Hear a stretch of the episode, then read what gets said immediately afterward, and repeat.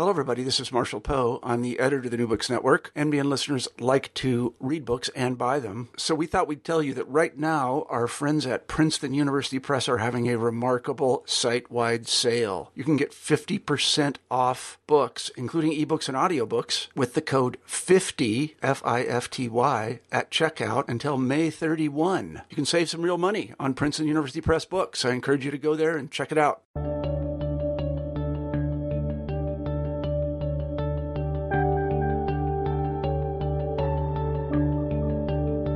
Hello, everyone, and welcome back to New Books in History. I'm Mark Klobas, your host for the channel. Today we're talking with Julie Gottlieb about her book, Guilty Women Foreign Policy and Appeasement in Interwar Britain. Julie, welcome to the show. very much, Mark. I wonder if you could start us off by telling us something about yourself. Um, I'm a historian at uh, the University of Sheffield. My background um, is uh, I taught. For, I'm originally from Canada, and I did my first degree at McGill. Uh, then I came to Britain to do my postgraduate research. Um, and after that, I taught at Manchester and then Bristol before uh, arriving at Sheffield in 2003. Uh, and the work that I've done has been uh, there's been a, a, certain strand and a leitmotif through most of my research, and that's looking about at the interaction uh, between gender and politics uh, in modern Britain, and looking at some aspects of that that are the uh, that are aspects that are not necessarily the most covered and, and, and, fully explored and excavated um, stories. And that's one of the things that stands out in your book, which is you're in effect doing an excavation of a history that has always been there, but has been so often overlooked by commentators, uh, has oftentimes been kind of subsumed into this broader story of appeasement. And I was wondering, what was it that led you to focus upon this particular topic about the role of women in the appeasement debates of the 1930s? Well, thank you. So, I mean, I think it, it would be helpful to kind of give you a, a, kind of history of my own history and the, the history of, of my, my, you know, my journey um, and how I got to Guilty Women. So I started my, my first uh, major research project and my first book was about women in Br- the British Union of Fascists. So that book was called Feminine Fascism and came out, well, quite a few years ago already. Um, and there again, I was looking at an organization, the British Union of Fascists, uh, which had always been regarded as a, a very masculine, male dominated movement. And as I started to excavate and do the research, um, I, I, realized that actually the movement uh, uh, relied a great deal on female support. 25% uh, of the membership of the movement was female. There were a number of female leaders, including uh, the first fascist organization in Britain was founded by a woman, Rotha Lintorn Orman. Um, so again, I started to, you know, I, I tried to work against the grain uh, in political history to reinsert or to resituate women uh, in in a very male uh, rendered narrative of, of political development. So I came across this book called Guilty Women um, near the end of my research, actually, after I'd written that first book. Uh, but I was still interested in about in, in the relationship between uh, women in right wing politics, uh, women in extremism, rather than women within kind of the democratic fold.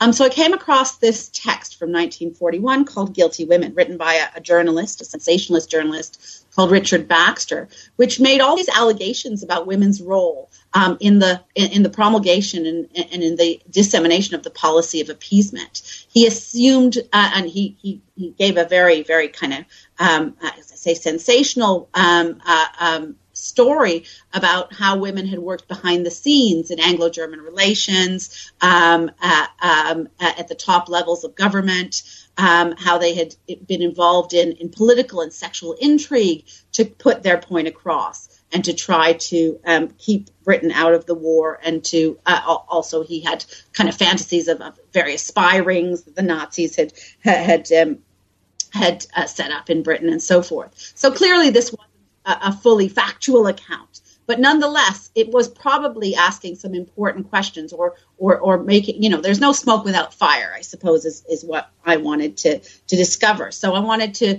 blow out, blow the embers a little bit and to see what I could find in the ashes.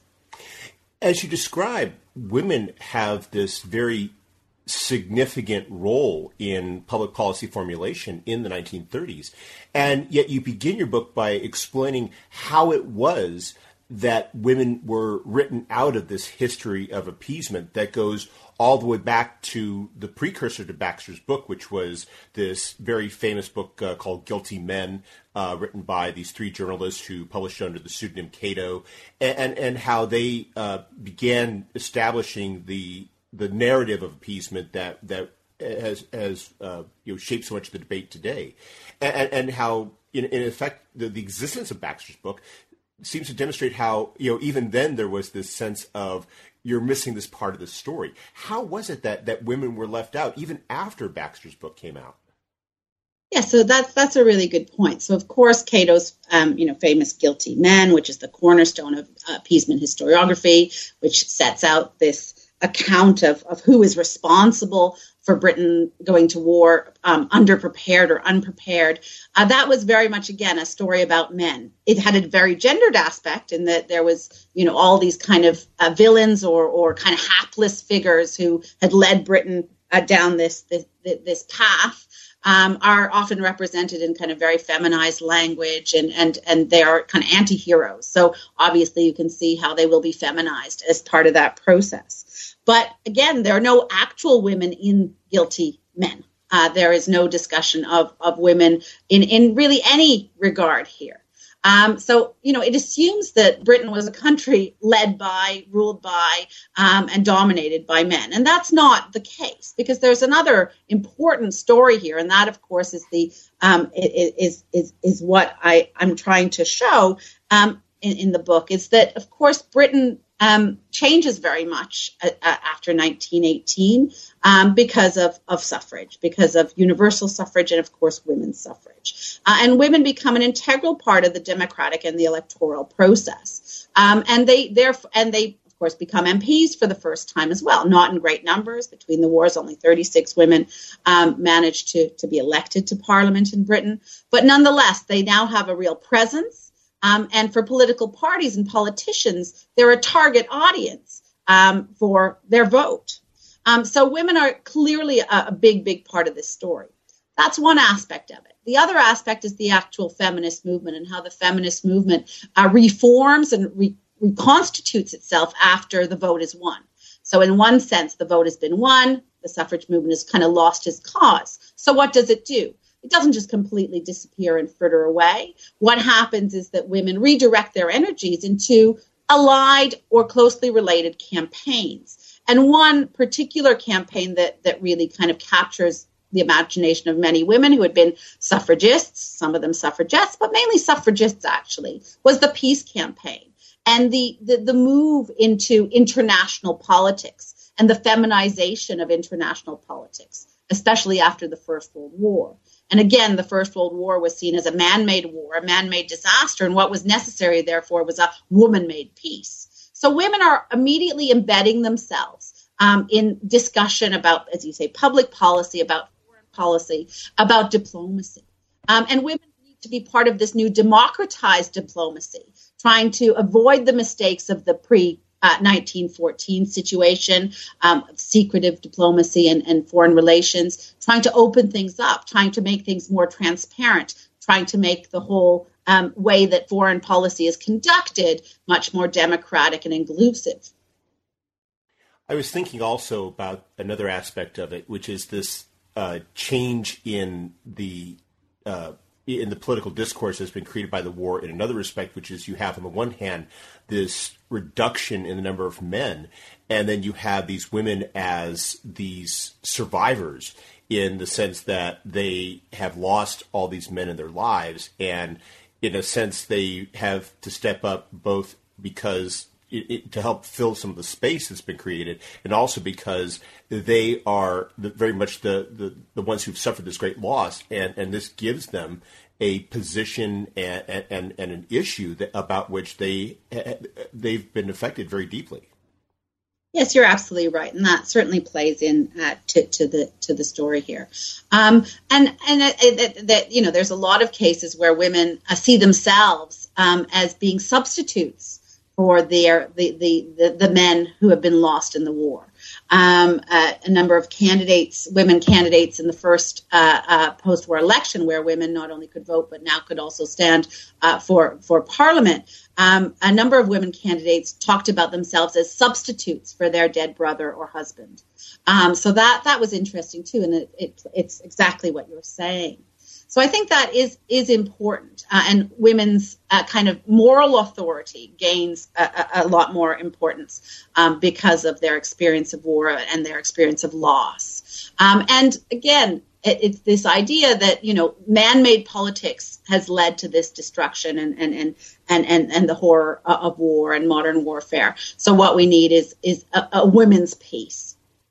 And yet, as you explain in uh, considerable detail, that does not necessarily mean that they are all on the same side of these issues in the 1930s. In fact, they they're, they're divided in, in terms of how they think Britain should respond to the rise of Adolf Hitler. And you explain both sides of it, and you cite a number of prominent women who were participating in these debates on both sides, and explain where they were coming from and, and why they adopted the positions that they did. Exactly, and that's why it's really important even when we talk about gender, to avoid essentializing. And I do try to go out of my way to avoid that.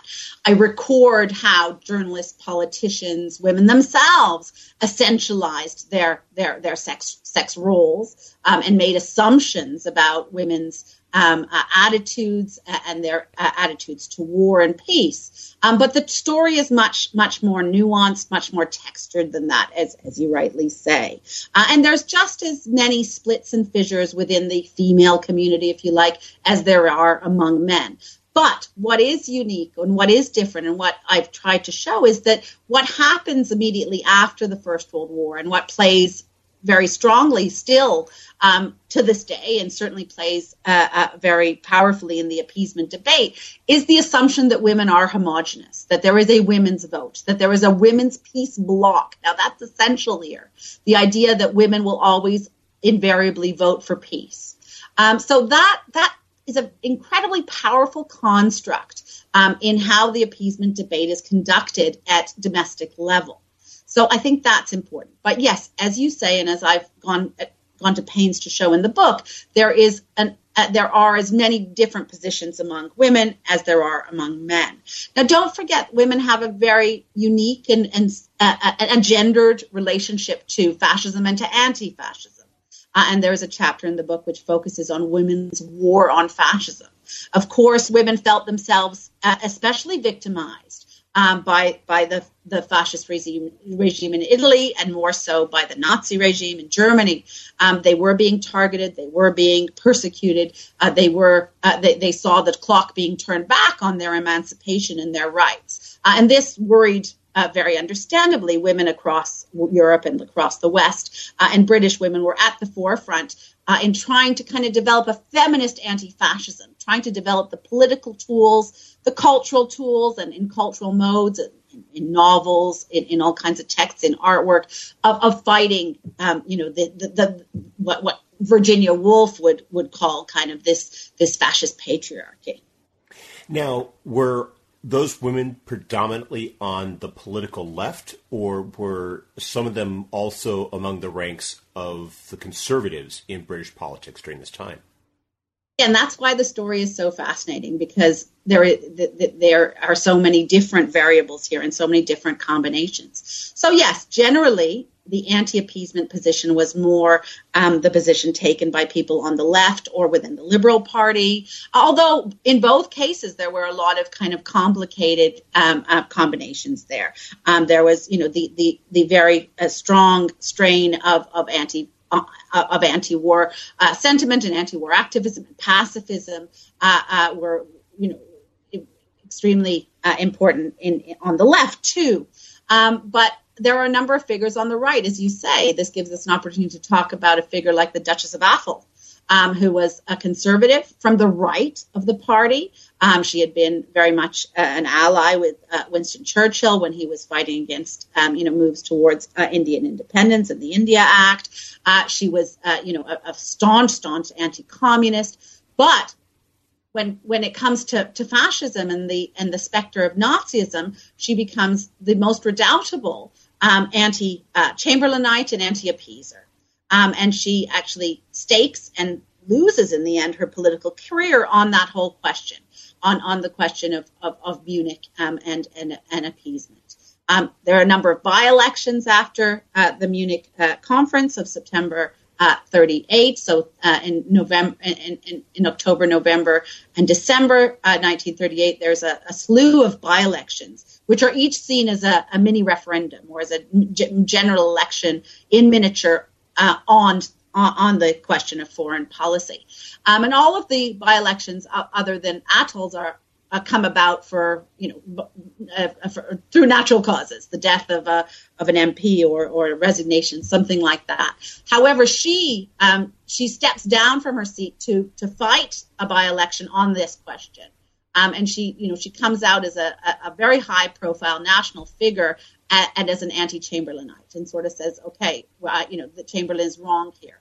Um, and I'm going to stake my, my career on it. And, and sadly, she loses that by election uh, in December 1938 and, and kind of goes down um, as as this and that that is going to be the end of her parliamentary career, although she carries on uh, with various campaigns um, well into the post-war period too. So there's a really good example how um, there are many conservative women, um, many women, a couple of women amongst the what I call the uh, women Churchillians, um, who um, don't follow the kind of stereotypical uh, path of Chamberlain adulation.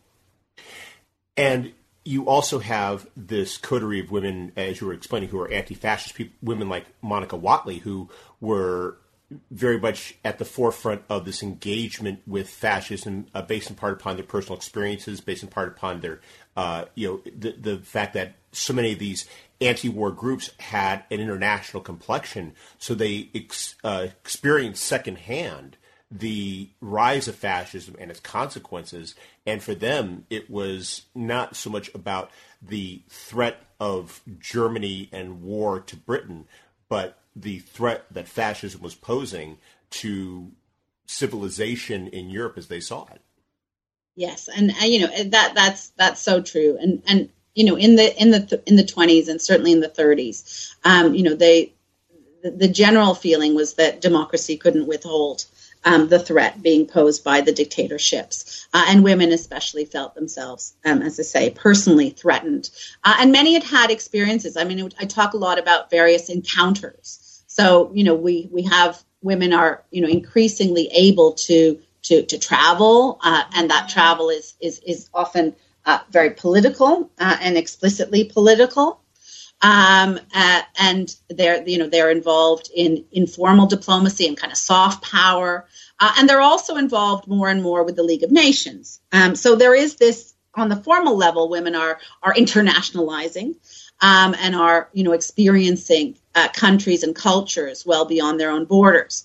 Um, now this then kind of transmutes into um, what I call the fascist encounter because it's on many of these trips, whether they be for you know leisure or for politics, that that British women who are connected, some connect are well connected, some have political uh, influence, but some don't. But then nonetheless, they they they have this kind of visceral encounter, first encounter often with fascism, and that can kickstart um, a, a career or a campaign or a commitment to anti-fascism. Yet the heart of your book is. Uh, when I read it was was about this group of women who were very much supporters of appeasement, who, uh, for a variety of reasons, be it their own uh, conclusions from their uh, separate encounters with, with, fascism, or from their uh, prior positions, or simply from as the issue rose up and they reacted to it in the way so many people did, came out as supporters of appeasement. And you feature a lot of them in the book, and, and, this allows you to describe in uh, some detail the very uh, individual paths that they take and the very and, and, the uh, unique roles that each one of them plays in this debate. Everyone from uh, Neville Chamberlain's wife Anne to his uh, sisters to uh, Nancy Astor, Diana Cooper, Lady Londonderry, and so forth. Yes. Yeah. So there are a number of women who you've mentioned who are all, you know, within the circle of power, who are in, within easy reach of power, but don't necessarily have formal power themselves. Nancy Astor, of course, is the exception there because she was the first woman to take her seat in Parliament. Uh, she is a, uh, you know, she is, is, is an MP throughout this period, um, and she is a, you know, very high profile figure. Not always for the right reasons, um, she's quite scandalous and she has a kind of biting sense of humor, and she often kind of uh, uh makes her distinguishes distinguishes herself in Parliament for being um, undistinguished. Um, but uh, any- let's not forget she's also an American, so there's that strike against her too. will find that particularly um, irrelevant. Uh, she is an American. That does count against her very much, and that's um, that that that that builds up her her reputation and, and kind of public distrust or mistrust of her, um, which then plays into the whole kind of Cliveden set um, uh, conspiracy or the Cliveden set myth.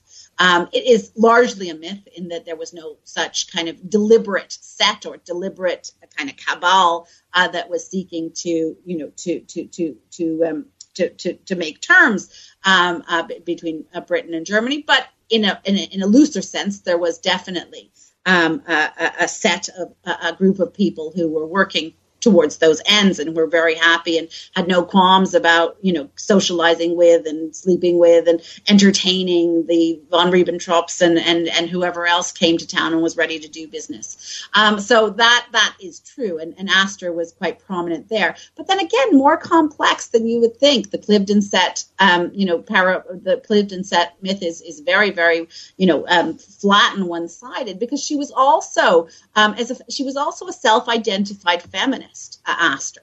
Uh, she came with a lot of prejudices, but where she really saw her unique contribution to be was as the first woman MP. Uh, and she did, did feel, even though she was a, a, Tory, she felt that she was there in Parliament to represent women and not just, certainly not just conservative women. So this is important. And in that capacity, she's also very um, much inclined towards pacifism and towards peace movements. So her pro appeasement stance has a lot to do with that and not just kind of a, a blatant and, and, and blind pro Nazism.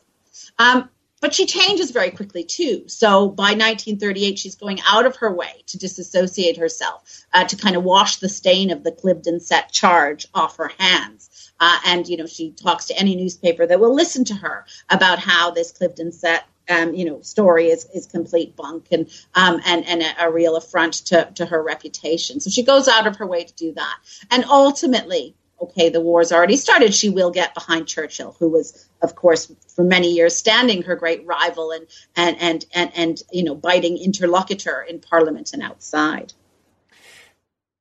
And as you point out, though, she tended to be the exception, and more often than not, the women who had influence were people who were uh, more indirectly connected to politics. I was especially fascinated by your examination of Anne Chamberlain because she's a figure who doesn't receive as much attention even within the narrative of her husband's political career. And yet, as you describe, she is a very noteworthy figure in these in in these political uh, discussions of the 1930s, albeit one that's much more difficult for us to capture today.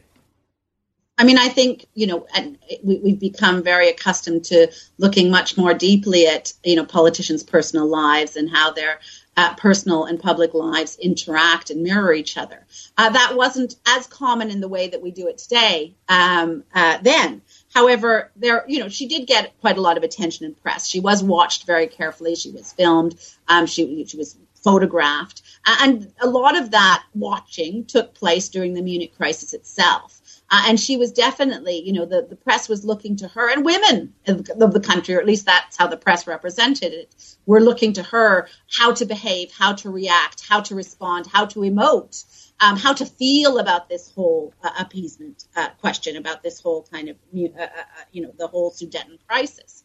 Um, and so, you know, during the crisis, she is, um, you know, it's reported that she's she visits, you know, the tomb of the unknown soldier, that she goes to West, Westminster Abbey to pray on a regular basis, that she takes walks, that she takes walks in St. James's Park, men, but mainly women, run to her, cheering her, seeking some kind of, you know, some kind of, of support and, and, and confirmation of their of their fears and anxieties, and and then eventually their relief from her and from her responses. Lots of talk about her tears, um, and you know, the, this is she is allowed as a woman she has the permission the social and cultural permission um, to show some kind of emotion whereas her husband and the male figures um, in, in, the piece are, are, are will be criticized or or undermined if they are to show their emotions and uh, and, and and you know their if their response is seen as as too feminine too weak soft. So that's important. The other thing is though um, it's about sources um, the Chamberlains don't have not left traces uh, in the way other, uh, you know, leading political figures have. So Neville Chamberlain never kept a diary. What he did do, however, um, was uh, write on almost a weekly basis to his two unmarried sisters. At that time, they would have been called spinsters, Ida and Hilda. Um, and these are called the diary letters uh, because they do kind of function as a diary. They give us as much insight as we have into his his personal feelings, into his intimate responses, into how he was, you know, his psychological um, uh, frame of mind uh, at you know throughout his political career. But what's most interesting to us and, and for this book is you know how what insight we get into his uh, interior um, during the Munich crisis in the in the weeks before and after. And yet, as you, there's another aspect to these letters, of course, and that is the response from his sisters, because it's clear from them that you know he is not just dispensing letters; he's receiving letters from them, and yet so he's getting this advice. And unfortunately, whereas we've given attention to the letters, uh, the letters were uh, edited and published uh, a couple decades ago. We, we we don't really have their response as prominent, and yet obviously that's another channel by which you're seeing women having this voice in this appeasement debate. Yes, that's right. And you know that again, thinking historiographically, that's one of the ways in which women have been written out of the story. So um, uh, there, uh, the, these letters have been uh, edited and published, uh, but all we have is his letters, not the responses, not not the you know not the correspondence. Um, so uh, that that's you know I think particularly telling that you know uh, most historians of this of you know in this field have assumed that women maybe they're sounding boards, but that's it. That's all that we. That's the only role that they play here. They don't interact. Uh, they don't actually influence him. He influences them. He provides, um, you know, insight into his his frame of mind, and that's all we need to know. But of course, Hilda and Ida were were formidable political figures in their own right at the local level. Um, as the kind of the, the, the champions and the, the preservers of the family heritage. Of course, uh, you know this is the, the second generation of, of, of imminent uh, uh, Chamberlain Chamberlains. Um, you know, they they are very much involved with their brothers, Austin, who's already passed away by now, and, and Chamberlain with preserving that family legacy and, and perpetuating it. Um, of course, you know, Neville Chamberlain has achieved the high office that his father uh, had hoped to achieve but had never achieved, and that his brother uh, had been marked to achieve, and then, of course, hadn't either. So, you know, that the importance of the family legacy and the way that brother and sisters um, are interacting um, in, in, in, in, kind of constructing that uh, is, is really key. Now, the letters do exist, and if you go to the Chamberlain Archive uh, at the University of Birmingham, you can also look at the letters from his sisters. So it's not that they have been completely, um, you know, um, disappeared. They haven't disappeared from the face of the earth. Uh, it's just about how what historians think is valuable or valid, um, and that uh, again, it, you know, they've perpetuated this idea that um, the history of appeasement is the history of, of men and guilty men.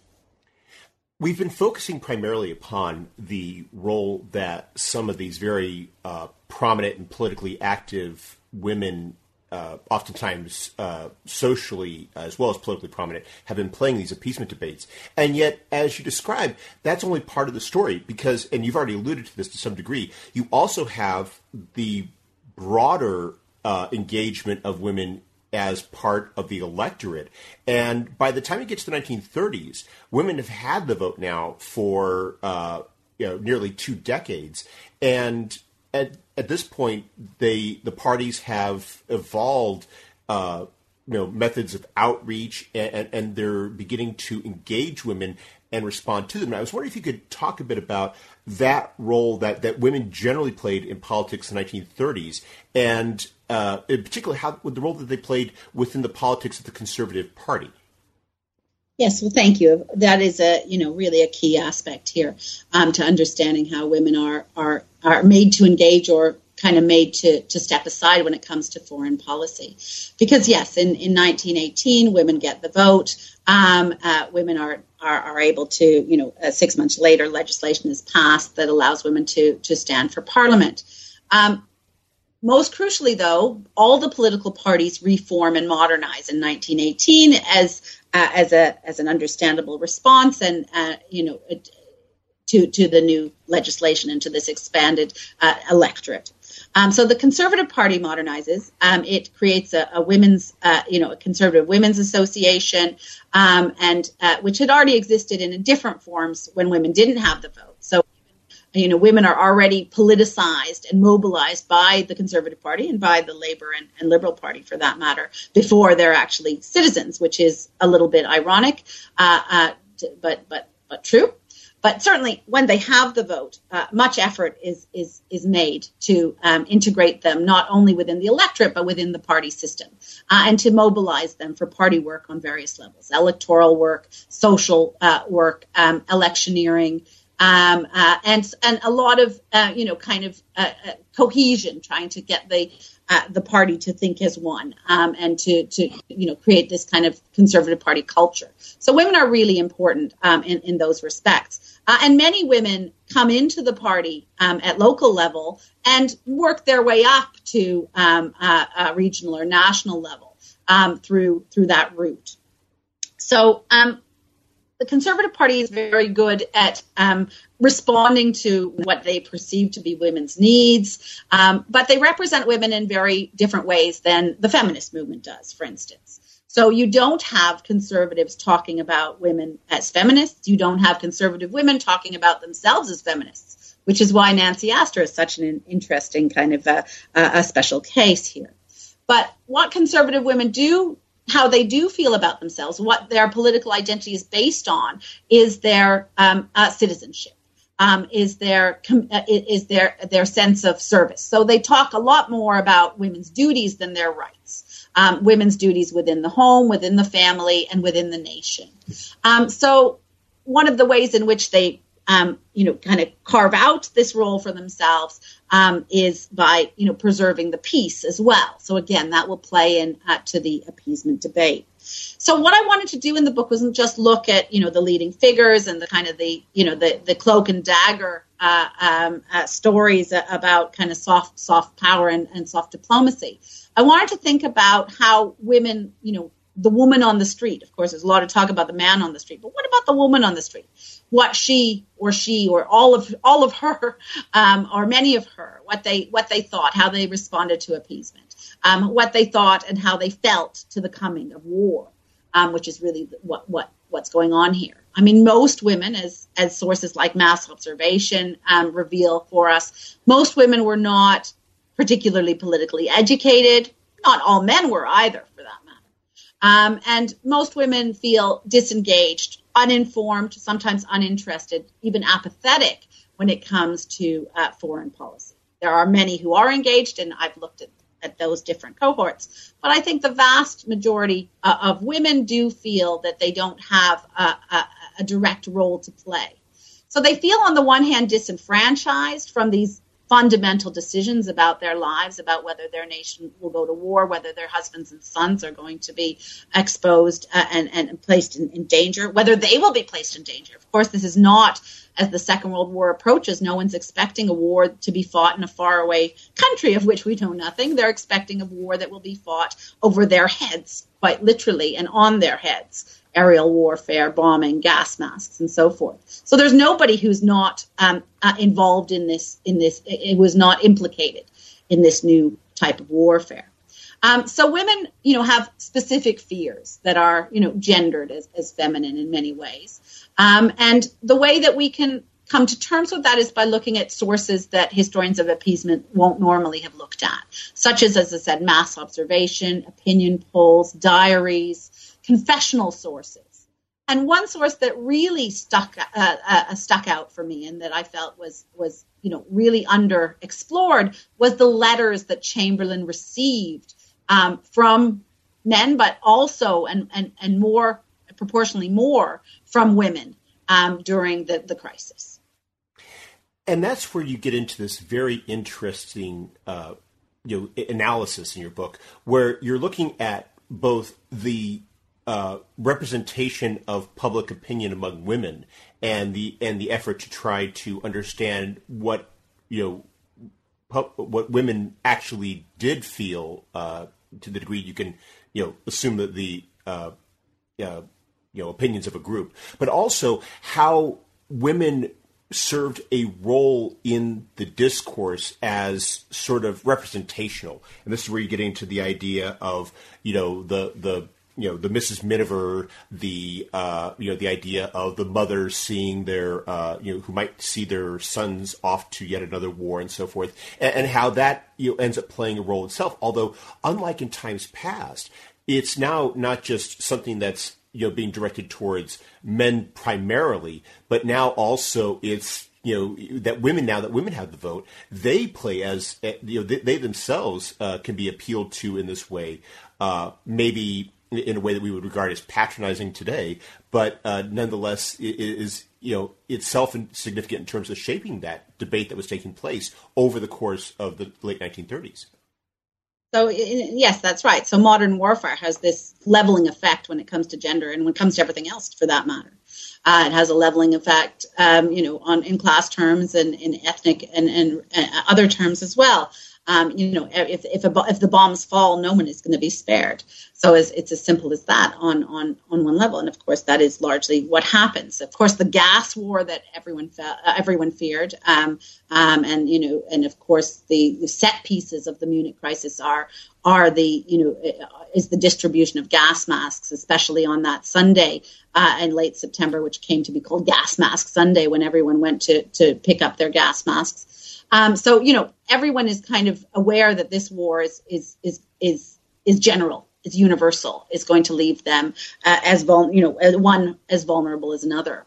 Of course, another important aspect of the women's history of of the the, the Munich crisis is the evacuation of children, but um, I won't probably go into that too much right now. But yes, so there there are some experiences which are are, are universal, which transcend gender lines, uh, and then there are some which are more specific to to women's you know more traditional or biological roles. So mothers will feel slightly differently to things than than than, than fathers. But fathers are also, of course, worried for their offspring, and, and you know there's lots of um, you know, testimony in, in mass observation sources, etc., of, of, of, of, of men being, you know, very, very fearful of their own death or the death of their loved ones. I mean, that's just a, you know, just the most human um, concern that we can imagine. Um, but again, one of the ways that we can kind of, how do we get insight into this? How do we understand how people really felt or what they thought? And again, one source that I, I, I tried to, you know, really um, used for this purposes were the letters that Chamberlain received um, from from around the world. But you know, uh, of course, the majority of them were from from um, his own country men and country women. Um, and he received between twenty and forty thousand letters of gratitude and praise in the weeks um, of, of, the crisis. Um, and he relied on these letters in ways that we we I think has been have been really overlooked by other historians. I mean, it really built his kind of sense of self, his his sense of purpose um, by receiving these letters. Now, there's that most famous um, passage from the speech that he, he gives on the BBC just before um, the, the dramatic kind of turn of events where he's invited to Munich. Uh, this is on the 27th of September 1938. And he says, as most people will remember. He says how horrible, fantastic, incredible it is that we should be digging trenches and trying on gas masks here because of a quarrel in a faraway country between people of whom we know nothing.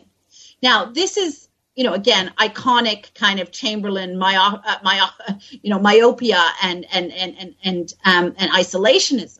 But what he says right before that in that same broadcast is that he's been he's come around to this view not necessarily because of his own feelings, not necessarily because of his own kind of reading of geopolitics, but because of the letters and the letters and the prayers for my success as as he says, that he has received. And as he says it himself, most of these letters have come from women, mothers or sisters of our countrymen. So, two things to notice here. One is that women in large numbers are writing to Chamberlain to try in any way they can to get their feelings across. Tell him how much, how, how deeply grateful they are, how much they don't want war. And the other aspect is that Chamberlain's listening. Um, he makes a commitment to reply to every single one of these letters. Uh, and that's something that the newspapers you know, pick up on a lot. In fact, I know that he actually employs uh, um, a number of extra secretaries at this time to, to fulfill that promise. And even a, a special printing press uh, is made for him to turn out these letters of reply. All right, so he's he really this is his this is how he's engaging with public opinion that he has the public the people and the women especially on his side. That is really essential for how he sees himself um, and his conduct in, in in these most tense international relations. I, I have to say I, I, love the label that you give them in the book the, the munich mums uh, because it, it does seem to it, you know convey both their role, but also uh, it, it, it's just the degree to which Chamberlain has sort of adopted them and used them as uh, perhaps a shield. Uh, or perhaps even in, in, a way a sword uh, to, to say, you know, this is what it's about, that we're doing this as a, a means of reaching out to them, and especially considering that what Munich was in, in 1938 was, uh, and this is, of course, you know, how it comes to be portrayed, uh, in, in, by by Winston Churchill and others as you know caving to dictators, which is sort of the the, the, the, the image of Munich that we have even to this day. But Chamberlain's saying, I, I'm doing this for them, and I'm doing this so that you know because th- this is what the people want. Yeah, and that's very much the binary here. That's the emotional binary between relief and shame. Um, and and you know Chamberlain doesn't feel that shame for for many months to come, but immediately lots of people are feeling that shame, that biting, um, you know, really, really kind of stinging shame. But even those who are anti-appeasement, who are anti-Chamberlain, who feel that you know Britain has definitely you know uh, uh, made made it an absolute fool of itself um, in in caving, um, even those people um, like the Duff Coopers, the Diana Coopers, um, uh, uh, uh, you know, even you know figures like uh, nobody can help but all, not feel relief. I, I, I you know, I've been rereading um, uh, Virginia Woolf's diaries. Now, she wasn't a staunch anti-appeaser. She was much more of a from you know following kind of her pacifist, pacifist path. Um, although her husband Leonard was Woolf was was much more of a, a staunch anti-appeaser, but still, both I've just been looking at his autobiography and and, and rereading her her diaries, and they both feel immense relief uh, those last days of September and those first days of October. And, you know, they admit to it. But that militates against this shame. You know, people are really stuck in a quandary between a rock and a hard place, um, morally and emotionally, uh, because, you know, nobody wants war.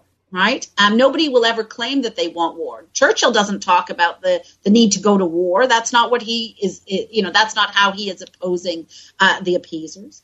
Um, nobody talks, you know, about war. That's why, going back to the Duchess of uh, for a second. Um, she is portrayed as a warmonger, and that's enough to sink her in her election bid because no one wants to hear the word war.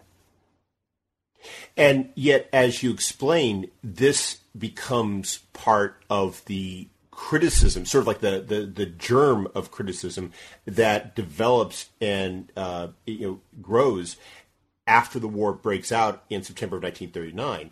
That you have this growing criticism of the role of women in appeasement and and more broadly you know the the you know the, a lot of the criticism of appeasement more generally takes on this gendered uh, language of representation of, of, of, you know weakness caving whereas you know the response should have been to stand strong and be more if you will manly. Yes indeed. And i mean that's it's unfortunate but inevitable um, that you know you'll, you'll you, that you have this kind of feminization uh, of of kind of peace work and the idea of peace and appeasement. I mean, of course, the term appeasement itself is very much in transition too. And um, when you know Chamberlain talks constantly about you know European appeasement, it's not a bad word yet. Um, and then when it as it becomes a bad word, it also becomes feminized. um, which is you know uh, an interesting comment on on on how we uh, how how we conceptualize and how we uh, how we how we kind of uh, as you know how we damn a policy. Well, we've taken up a lot of your time, but before we go, I was wondering if you could tell us what you're working on now. Thank you, um, and thanks for all the the great questions as well. So now, yeah, I'm moving on um, in a connected fashion from from guilty women, um, and I really became fascinated by the emotional response, as you might have gathered by uh, with, with, some of my comments um, um today. Uh, and what I thought might be a really uh, interesting prism through which to understand the emotional response through the study of of of personal crisis and the relationship between personal crisis and national crisis.